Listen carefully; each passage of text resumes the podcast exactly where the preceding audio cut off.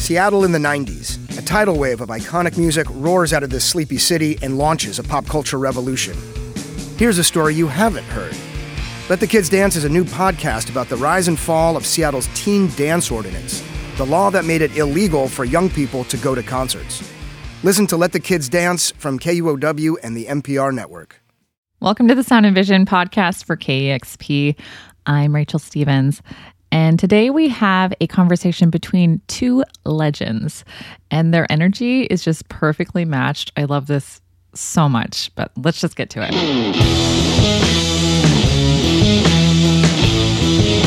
It's been a minute since we've heard new music from Built to Spill. Their last record came out in 2015. Now they're back with their ninth studio album. It's called When the Wind Forgets Your Name.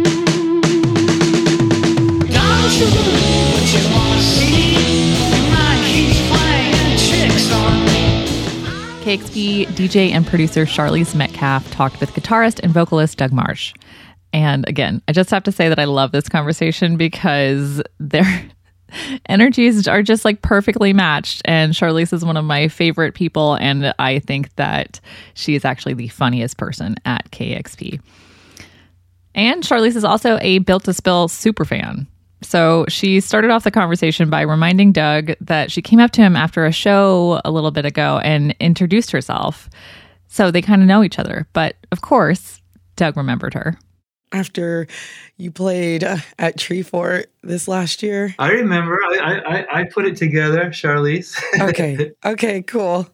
Um, I was slightly embarrassed over that, but also I I did need to say hello to you. Um, I thought that was really sweet. I was really flattered cool. That that makes me really happy because I do love you and everything so much. So it's nice when the people that you love are so nice back to you, even when you're kind of crazy. so I just want to know what's it like being the longest standing member of Built to Spill? well, um, I, that's that's all I know. That's all I know how to do is to keep keep being in Built to Spill. It's brilliant and my favorite thing. So, seven years is a long time between albums. Why so long?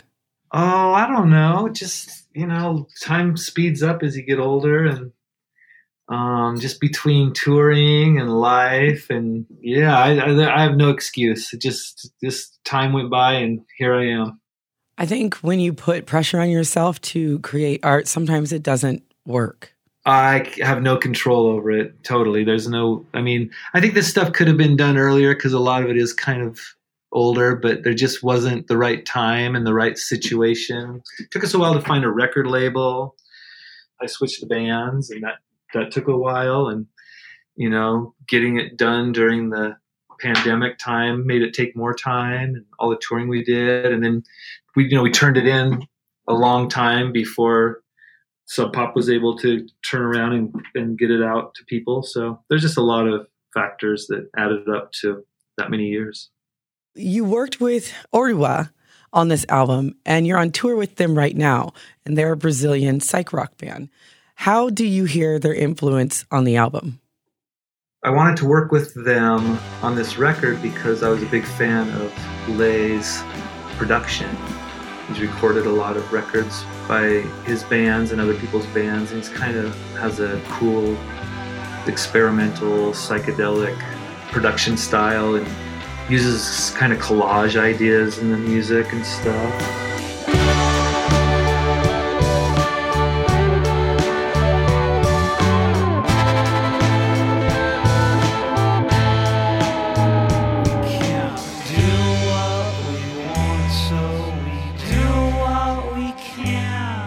I was really looking forward to producing the record with him, maybe in Brazil, maybe somewhere in the U.S. And we weren't able to do that. But otherwise, you know, they're they're they're mostly like lo-fi punk kind of guys, and uh, they have some Brazilian influence because they're from there. But mostly they're they're more punk rock. My favorite song on the album was "Gonna Lose," but then I fell in love with "Elements."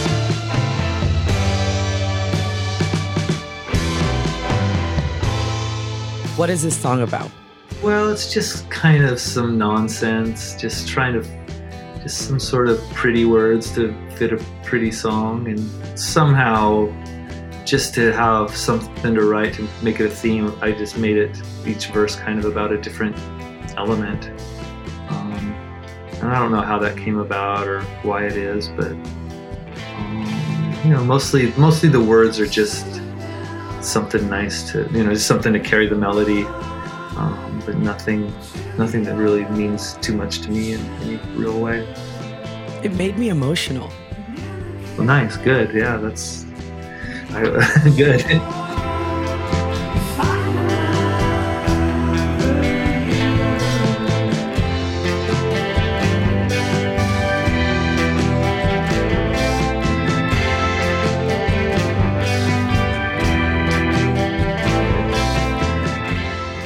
What's the weirdest thing you've ever written about? Nothing seems that weird. I guess one of the songs on the new record that has the song isn't about anything specific, but it has a few lines that talk about um, Evel Knievel trying to jump the Snake River Canyon in a rocket motorcycle. That's epic. It was a thing that happened when I was a little kid. Um, I didn't go to the event. I was probably like five years old.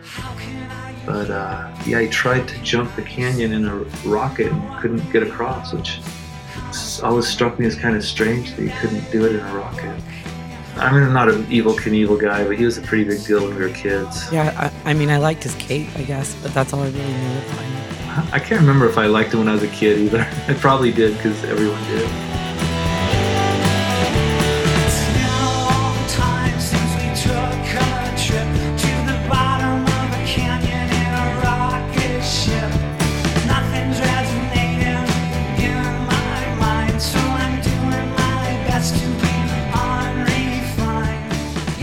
The new album is really, really great and has a lot of psychedelic flavor.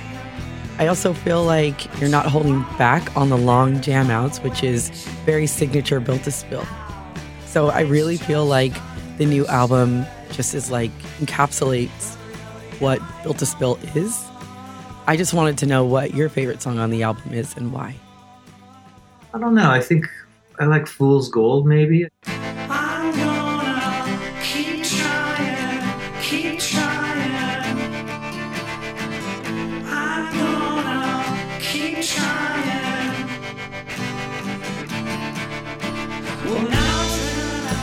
Know, it's just a time a song I spent a lot of time messing around with editing and the structure of it to kind of to me it's like a puzzle putting a song together and that one just was really satisfying the way that I was able to kind of include everything that I wanted to in it and keep it succinct.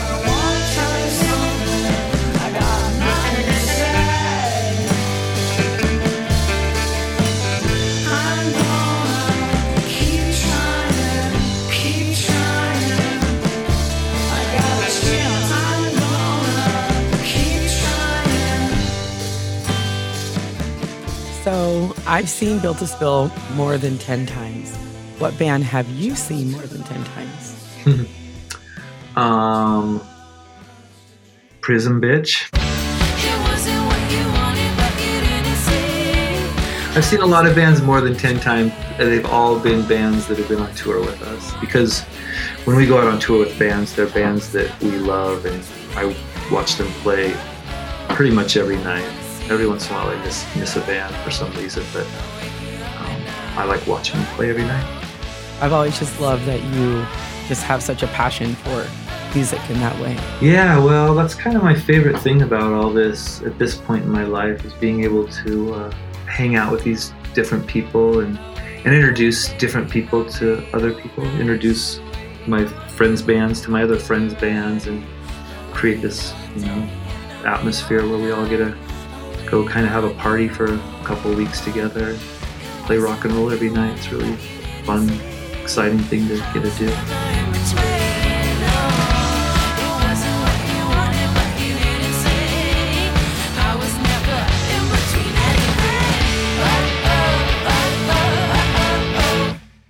So I count myself as a, a pretty big Built to Spill fan. Who or what are you a big fan of?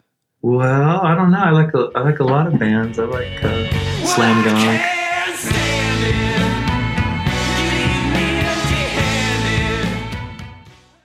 The warm hair.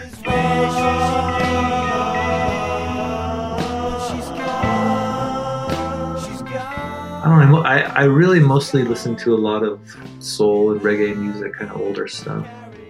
But there's a lot of modern bands that I dig. There's some good bands in Boise too. Um, French Tips.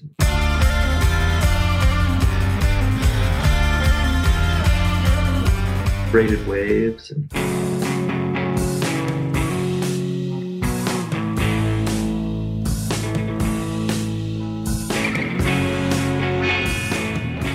some things that I grew up with but I still love, like Caustic Resin.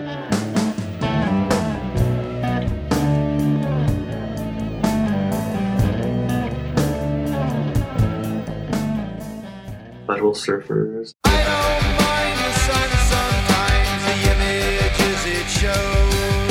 Camper Van Beethoven. There's a, I, I like a lot of stuff, and I, there's a lot of stuff I don't like too. I probably don't like more stuff than I do like, but the stuff I like, I like a lot. Well, it was just a pleasure to talk to you. Thank you so much for taking time with me.